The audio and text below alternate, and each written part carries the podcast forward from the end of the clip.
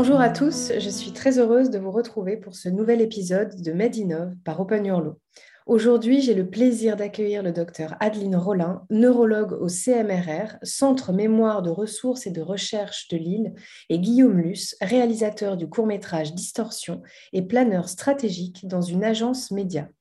La thématique de cet épisode sera la mise en lumière de la santé mentale par l'art. Bonjour docteur, bonjour Guillaume. Bonjour. Alors, Guillaume, pour commencer cet épisode, euh, comment aujourd'hui l'image et le format du court métrage aident à sensibiliser sur des sujets d'importance? Il y a quelque chose qui ne nous aura pas échappé à tous, c'est qu'on est dans une dans une civilisation ou une société où l'attention est sollicitée en permanence. Et euh, bah, comme vous le savez, c'est de moins en moins facile à, capter. Et donc, euh, demander quelques minutes euh, au temps de cerveau disponible, c'est pas toujours facile. Et surtout quand il s'agit d'un public bah, sursollicité. En fait, ça peut pas se faire gratuitement. Et donc, quand on, quand on invoque un peu d'attention, c'est comme ce que, ce que dit Racine, c'est l'essentiel est de plaire et de toucher et aussi parfois d'instruire. Donc je pense que euh, dans toute démarche artistique, et notamment dans celle du court métrage, on ne peut pas euh, arriver avec, euh, avec un sujet qui n'est pas super incisif parce que tout simplement, bah, l'attention s'évapore. C'est aussi le sujet du court métrage. Euh, donc, autant choisir une cause dans laquelle on croit et, euh, de sensibiliser sur un sujet euh, comme celui-ci, donc la perte de la mémoire et notamment l'Alzheimer juvénile, qu'on avait choisi pour le court-métrage Distorsion, dans lequel tu as incarné le rôle de Marianne, une, malade euh, juvénile d'Alzheimer qui est aussi comédienne. Et donc pour moi, un, court métrage, ça doit être euh, aussi percutant, incisif, concentré et euh, concentré, comment dire, une certaine émotion à travers le montage de manière efficace, aussi efficacement que possible, en faisant converger donc des signes visuels et sonores comme toute œuvre audiovisuelle. Et bon, ça c'est un élément de contexte, mais le marché du court métrage c'est assez restreint et en fait pour ceux qui s'y aventurent, c'est avant tout l'occasion de se tester, de se faire la main, de mener un projet entre amis sans prendre trop de, gris, de risques en théorie. Moi, je le perçois comme un essai, une tentative de création artistique collective. Et à l'origine du projet, j'avais pas vraiment de sujet en tête, mais une envie de mettre en scène, de raconter une histoire à un public. Mais c'est toujours un public rêvé, on sait jamais trop à qui on s'adresse. Et il me fallait une thématique, et la thématique s'est imposée euh, par la discussion, par les échanges. Et donc, ce que je trouve assez génial euh, dans, le court métrage, c'est d'avoir réussi à faire converger un peu nos, histoires personnelles euh, pour raconter cette histoire. Et donc, qu'est-ce qu'est-ce qui pourrait être un comble pour une comédienne C'est de ne plus se souvenir de son texte. Et donc là, la, thématique du, sujet d'Alzheimer, parce qu'on avait aussi une jeune comédienne, s'est imposée assez, euh, assez naturellement. Et, euh, en fait, euh, finalement, je me suis rendu compte que la mémoire, c'était vraiment un sujet omniprésent, et notamment dans notre société assez informatisée, donc, donc on a une capacité limitée. Et là, ce que, ce vraiment j'ai voulu faire, c'est utiliser le, comment dire, le spectre euh, de cette maladie pour, euh, pour pouvoir la représenter à l'écran euh, d'une manière assez imagée. Mais ça, je t'en parlerai, parlerai un peu plus tard. C'est aussi un sujet universel et partiel. Et pour moi, le cinéma, c'est aussi le médium de la mémoire. Donc, toute la mémoire du monde, on peut la trouver soit sur YouTube, soit dans toutes les bonnes salles de cinéma. Merci, ça nous fait une belle transition euh, pour la suite et euh, c'est une analyse assez, globale, donc c'est parfait. Euh, du coup, docteur Roland, vous allez pouvoir nous parler de, votre activité au CMRR et puis aussi de, de, nous parler un petit peu de la progression de la maladie d'Alzheimer et particulièrement de l'Alzheimer juvénile en France. Quel constat vous pouvez faire aujourd'hui? Alors, euh, donc moi, je suis euh, effectivement neurologue. Je travaille au CHU de Lille et donc au Centre Mémoire. Euh, c'est un centre, comment dire, de ressources et de recherche. Ça veut dire que on est à la fois, on, donne, enfin, on rencontre des patients pour des avis, alors soit de proximité, les gens qui habitent à côté, soit de recours pour nos collègues donc en France, on a des centres, enfin au niveau euh, de l'hôpital, il y a des centres mémoire, et puis euh, il y a des, centres mémoire de ressources et de recherche un petit peu euh, qui sont accolés à des, centres hospitalo universitaires. Et dans ces centres-là, on sert à la fois de comment dire de, proximité pour les, personnes qui habitent à côté, à côté et aussi de recours pour nos collègues dans les centres mémoire pour des dossiers un petit peu plus complexes ou des patients jeunes. Et, euh, et puis euh, en France, on a euh, depuis 2009 un centre national de référence pour les malades Alzheimer jeunes. Donc ça, ça a été mis en place par un plan donc maladie neurodégénérative 2008-2012 et ça a été pérennisé par la suite pour mettre en fait des centres donc qui, comment dire qui reçoivent des patients jeunes. Donc les patients jeunes, c'est des gens de moins de 65 ans donc qui débutent en fait des troubles cognitifs avant l'âge de, 65 ans. Et on, a donc euh, en France euh, un centre national de référence pour les patients Alzheimer jeunes et les maladies apparentées, parce qu'il n'y a pas que la maladie euh, d'Alzheimer dans les maladies neurodégénératives qui touchent la mémoire ou le comportement. Et, donc c'est un centre qui est multisite. Donc il y, a un centre à Lille, un centre à Rouen et un centre également à Paris, à la, à la. Et puis après, bah, tous les CMRR également en France euh, donc sont aussi référents pour des malades jeunes. Hein. Que vous, vous, constatez une, euh, une avancée de la maladie de l'Alzheimer juvénile en France? Plus de, plus de malades jeunes? Oui. Non, je, alors c'est difficile à dire, il n'y a pas de, on n'a pas de registre c'est globalement assez stable. Hein. On estime qu'il y a à peu près, euh, à peu près 55 000 personnes de moins de 65 ans qui ont une maladie d'Alzheimer ou une maladie apparentée. Hein. Ce n'est pas que la maladie d'Alzheimer, donc de moins de 65 ans. Et les moins de, euh, les moins de 60 ans, c'est à peu près 30, 32 000 personnes. Donc ça, c'est des estimations et euh, c'est globalement stable. Et c'est sur les projections, quand on regarde les projections en 2050 du nombre de patients, globalement, enfin, le nombre de, malades va doubler, mais pas chez les personnes jeunes. C'est plutôt euh, chez les personnes plus âgées dû au vieillissement de la population, euh, à l'allongement de la durée de vie, enfin, voilà, à d'autres facteurs. Mais chez les personnes jeunes, globalement, ça a l'air d'être, ça reste ça, même si on n'a pas des chiffres euh, très exacts, hein, parce qu'il n'y a pas de recueil exhaustif du nombre de malades.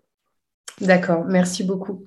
J'aurais une petite question pour vous. C'était par rapport justement à, à l'âge des patients, vous parlez de patients de moins de 65 ans, euh, à partir de quel âge on peut, euh, on peut développer cette maladie? Si c'est moins de 65, est-ce que ça peut être 30 ans? Moi j'ai vu des, exemples, c'était plutôt à partir de la quarantaine. Euh, c'est quoi en fait l'âge à partir duquel on peut, on peut être considéré comme malade, jeune malade d'Alzheimer? C'est jusqu'à 65 ans, mais à partir de quel âge ça peut commencer?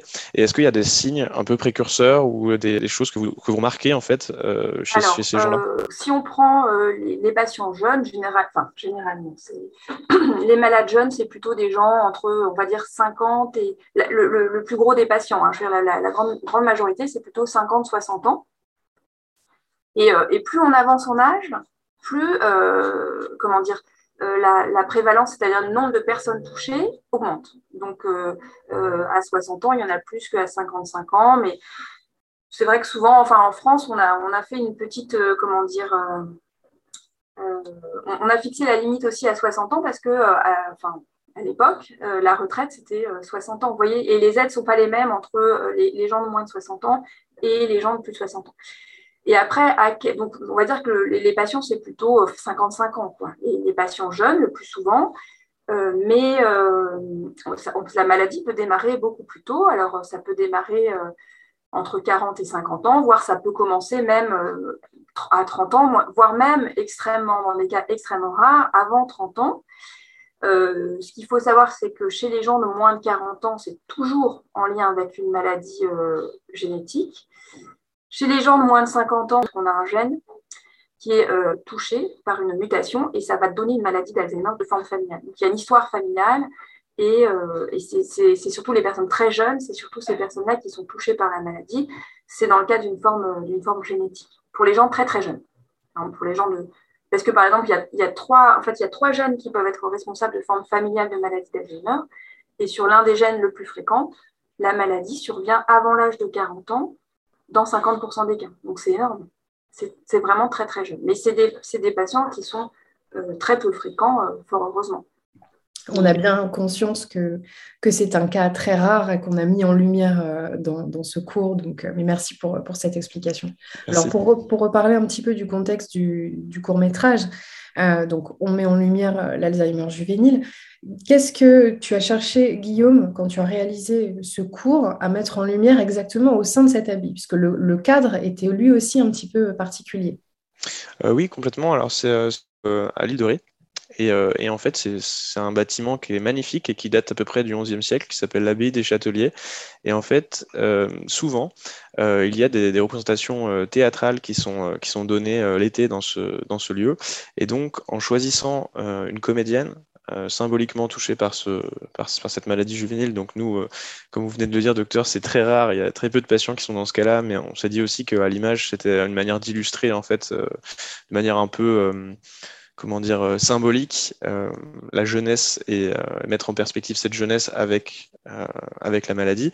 Et en gros, réussir à confronter en fait cet environnement délabré historique, puisque en fait c'est c'est vraiment euh, majestueux. C'est une très belle abbaye en pierre claire qui n'a pas de toit. Et donc, en fait, il y a vraiment une idée de vestiges et de ruines qui était, euh, qui était à mettre en perspective avec ce jeu euh, d'acteur de, notre comédienne qui est en train de perdre complètement la mémoire progressivement, en fait, à travers un jeu d'espace. C'est-à-dire qu'on a le porche et, l'entrée du bâtiment qui constituent un premier lieu. Et en fait, plus notre personnage s'aventure à l'intérieur de, euh, ce lieu euh, historique, de ces vestiges, plus la mémoire en fait se, euh, dégrade. Et donc il y a cette idée de, dégénérescence progressive qui, est, présente dans le film, dans un environnement détruit en fait, tout simplement.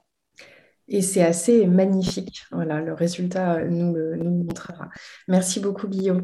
Alors, qu'est-ce que vous pourriez euh, nous dire concernant les dernières avancées sur cette maladie en termes de soins et surtout, puisque ce, ce podcast a pour but de parler de l'innovation, comment peut-on aujourd'hui innover pour une meilleure prise en charge de ces patients atteints de la maladie d'Alzheimer?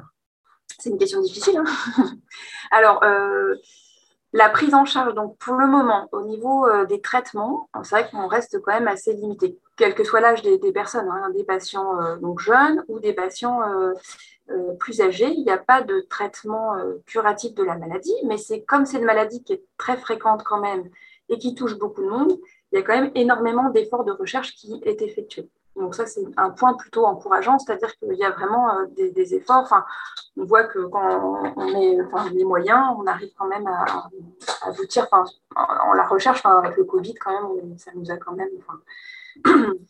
C'est beaucoup plus simple, je pense, enfin, certains traitements dans le Covid, en tout cas pour la prévention, que l'Alzheimer, parce que c'est une maladie qui est complexe, qui se développe sur des années.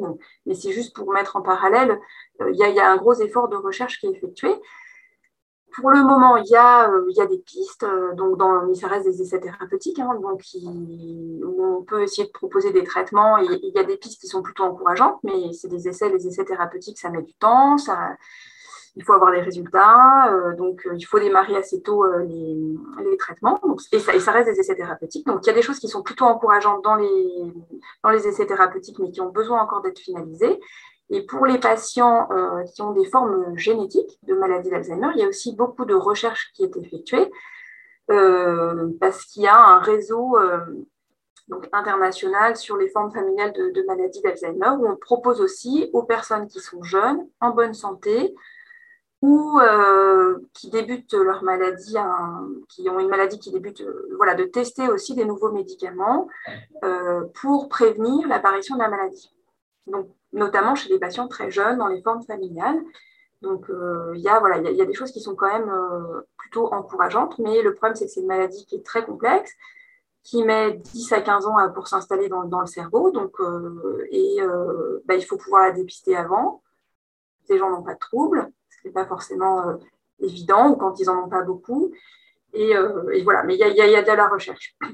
Donc, après, c'est plutôt euh, les résultats. Enfin, voilà, c'est pas forcément pour euh, tout de suite, tout de suite, hein, mais il y a quand même des choses qui sont quand même encourageantes.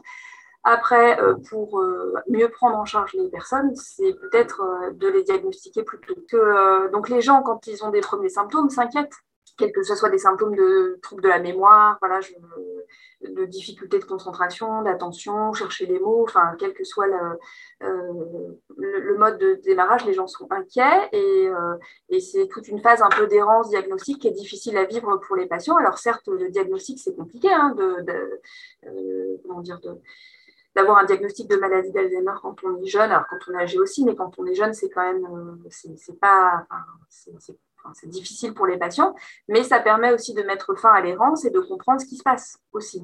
Donc, il y a encore beaucoup de travail. je dirais que s'il y a quelque chose à innover, c'est dans, le, un diagnostic plus précoce encore. Très bien, mais c'est important de le dire et effectivement, c'est ce que j'allais vous dire. Il y a encore énormément de choses à faire, mais euh, je retiens que l'innovation, effectivement, est dans la, prise en charge et surtout dans le diagnostic. Donc, je vous remercie pour, euh, pour ces éléments. Alors, concernant le, court métrage, quelles ont été euh, tes inspirations cinématographiques, Guillaume, pour justement mettre en lumière ce délabrement de la santé mentale? De quoi tu as pu t'inspirer? Alors, j'ai fait une, une d'analyser un peu l'origine de tout ça. Et en fait, je me suis dit, euh, comme on est toujours sur la thématique de la mémoire, je pense que la plupart de ces inspirations sont euh, assez inconscientes. Et comme je vous disais, c'est un, sujet pas spécifiquement euh, Alzheimer, mais en tout cas, la thématique de la mémoire, c'est un sujet qui est quand même traité dans pas mal de films. Je me suis rendu compte que j'avais vu et qui finalement, bah, j'avais pas forcément réaliser un benchmark en me disant j'ai vu tel film sur la mémoire, j'ai vu tel film sur la mémoire, je me suis rendu compte qu'en fait il y avait pas mal de films, euh, peu importe la thématique, qui abordaient ce sujet-là. Et euh, bon, en y repensant un peu plus, en faisant un peu plus de recherches, euh, je me suis souvenu d'un très très bon film de Martin Scorsese, donc là qui, traite plutôt de la schizophrénie ou, de la folie euh, plus largement, mais qui me, qui me rappelle aussi cet environnement spécial que j'ai voulu mettre en scène dans Distorsion, qui est Shutter Island. Shutter Island qui se passe, enfin, qui a été tourné en 2010 par, enfin, qui est sorti en 2010 avec Leonardo DiCaprio, donc qui se passe sur, sur cette île un peu mystique euh, où, des événements inexpliqués euh, se déroulent, avec un personnage et un spectateur qui sont complètement perdus. Moi, je me souviens d'avoir vu en fait ce, film et d'avoir absolument détesté euh, ce grand film la première fois que je l'ai vu parce que j'étais totalement perdu. Et je me suis retrouvé dans cette, dans cette, situation d'identification où, où, l'incompréhension était tellement insupportable que, que la vision du, film bah, était assez désagréable. Et puis je me suis rendu compte, une fois que j'avais vu le film, que j'avais laissé passer un peu de temps, que c'était assez, assez représentatif de ce que pouvait ressentir quelqu'un euh, bah, dans cette, euh, cette situation d'agacement, euh, notamment le personnage, de ne pas comprendre ce qui lui arrivait. Et en le revoyant, je me suis, j'ai, vraiment vu le génie de, la chose. Et je me suis dit qu'il y avait un petit parallèle à faire justement avec, avec notre, notre Marianne qui perd la mémoire et qui comprend pas vraiment ce qui lui arrive. Et même si on n'est pas sur la même pathologie, je me suis dit qu'il y avait une, analogie assez forte en fait dans l'intention même si c'était quand même assez, euh, assez, euh, assez inconscient de ma part. Ce qui, est ce, qui est, ce qui est rigolo quand on parle de, schizophrénie, d'inconscient qui se manifeste et qui, euh, qui, qui, est toujours, toujours un coup d'avance. Il y a aussi d'autres films qui m'ont marqué, qui sont Un homme d'exception, mais là qui est aussi plus sur la schizophrénie que sur Alzheimer. Il y a Fight Club, on est toujours sur la même, la même thématique, ou, Split, qui est là vraiment sur la, différence d'identité. Euh, on a aussi Vol au-dessus d'un nid de coucou. Enfin, il y a énormément de films qui sont autour de la santé mentale et donc, euh, et donc qui ont pu constituer des, influences euh, inconscientes et qui, qui ont toujours un rapport avec le temps. Et comme je disais, le, cinéma, c'est un médium de, mémoire. Donc le temps et la mémoire, c'est toujours bah, cette perception chez le d'Alzheimer qui va différer. Récemment, on a vu The Phaser au cinéma de, de Florian Zeller, qui est absolument remarquable où on a des scènes euh, où, les personnages peuvent changer d'identité, c'est-à-dire que euh, son assistante de vie va devenir sa fille, euh, sa fille va devenir son assistante de vie. Enfin, il va y avoir une perte qui est représentée à l'écran et j'ai trouvé que ça, c'était absolument remarquable et que ça méritait de. En tout cas, ça m'a beaucoup inspiré pour, pour, arriver au, résultat qu'on connaîtra bientôt sur, sur Distorsion. Merci. C'est vrai que ça donne envie de mettre le spectateur, en tout cas, dans, cette perte et de l'entraîner avec nous dans, le doute et, euh, et, le questionnement. Alors, pour finir cet épisode, docteur, une question qui est, importante et qui permet de, boucler un petit peu entre l'art et la santé mentale. Est-ce que vous pensez que l'art sous toutes ses formes constitue toujours une stimulation fondamentale pour venir en aide aux personnes qui perdent la mémoire? Et on sait qu'il y a énormément de choses qui sont faites hein, euh, autour de l'art, de l'art-thérapie. Qu'est-ce que vous en pensez? Bah, moi, je pense que tout ce qui peut euh, contribuer au bien-être des gens, c'est apprendre. Donc, euh, si, euh, si les gens ont besoin de... des fois, quand euh, les moyens de communication, on va dire standard, la parole, ne marchent plus très bien, il y a peut-être d'autres, effectivement, on peut faire travailler les sens et voilà, communiquer différemment. on peut s'exprimer, si on n'arrive pas à trouver les mots, on peut peut-être s'exprimer par les gestes. voilà. Même si on sait que dans la maladie, les gestes vont aussi être altérés, les capacités gestuelles, enfin, tout est bon à prendre. Est-ce que vous avez ressenti une vraie différence en justement en faisant appel à de l'art-thérapie pour stimuler un petit peu la mémoire et pour les aider davantage? Le problème de l'art-thérapie, c'est que c'est pas, il n'y a pas de prise en charge euh, vous voyez, quand, on, prend en charge les, patients, bah, on va leur mettre euh, un traitement, mais les traitements sont déremboursés. Donc, euh, déjà, c'est un premier, un premier frein. On, va souvent mettre en place de l'orthophonie pour bah, stimuler à la fois la mémoire, mais aussi les capacités de communication. Il y a aussi ce qu'on appelle les séances de réhabilitation cognitive. Donc, tout ça, ça s'est pris en charge. Les patients peuvent aussi aller en accueil de jour, mais là, ils vont ils vont devoir euh, quand même financer leur accueil de jour. Alors, on peut avoir des aides, mais et puis chez les patients jeunes, l'accueil de jour, c'est pas forcément toujours euh, ce qu'il y a de mieux. Enfin, ce qu'il y a de mieux. En tout cas, c'est pas que c'est pas bien, mais ils vont se retrouver avec des gens beaucoup plus âgés. les proportions entre les patients jeunes et les patients plus âgés, donc il faut des accueils de jour où il y a plutôt que des patients jeunes pour que les gens se sentent aussi, euh, comment dire, et l'impression de, enfin, se, reconnaissent dans les autres aussi. C'est important aussi de pouvoir se, ouais, se reconnaître et pas se dire bah, je suis vraiment la personne la plus jeune. Enfin, donc, c'est pas toujours évident. Et l'art-thérapie, malheureusement, c'est pas forcément quelque chose. C'est une prise en charge qui est, euh, qui est à part, en fait, qui peut être faite. Euh, il y a des gens, enfin, il y, a des, il y a des associations qui en proposent. Il y a euh, des fois dans, dans, les accueils de jour ou des fois dans ce qu'on appelle les séances de réhabilitation cognitive où les gens vont travailler un petit peu sur, sur des, activités artistiques. Mais l'art-thérapie, malheureusement, en tant que telle, c'est quelque chose de très c'est pas euh, le terme anecdotique, j'aime pas ce terme-là, mais c'est, ça fait pas partie. Enfin, vous voyez, il n'y a pas de. Euh, c'est pas structuré comme euh, l'orthophonie, l'accueil de jour, les autres prises en charge. Donc, ça dépend de où, sont, enfin, où, où les patients habitent, des ressources y à côté, de ce qui peut leur être proposé. Bien sûr, oui, oui, non, c'est pas un protocole voilà, qui est mis en place et du au, coup, sein des, voilà, au sein mais du coup, ça limite parce que ben, les, les, ça, c'est quand même des frais, enfin, je veux dire, des frais supplémentaires pour les gens. Euh, et, tout le monde, c'est pas possible pour tout le monde. Bien sûr, mais c'est vrai que c'est dommage parce que je pense que ça pourrait quand même être un bon complément à une prise en charge justement, euh, bah, voilà, avec des, un traitement de soins thérapeutiques, etc., des médicaments, et ajouter cette dimension, euh, on va dire, artistique aux soins serait voilà, un, bon, un bon complément, mais effectivement, il y a encore là aussi du chemin à faire de ce côté-là.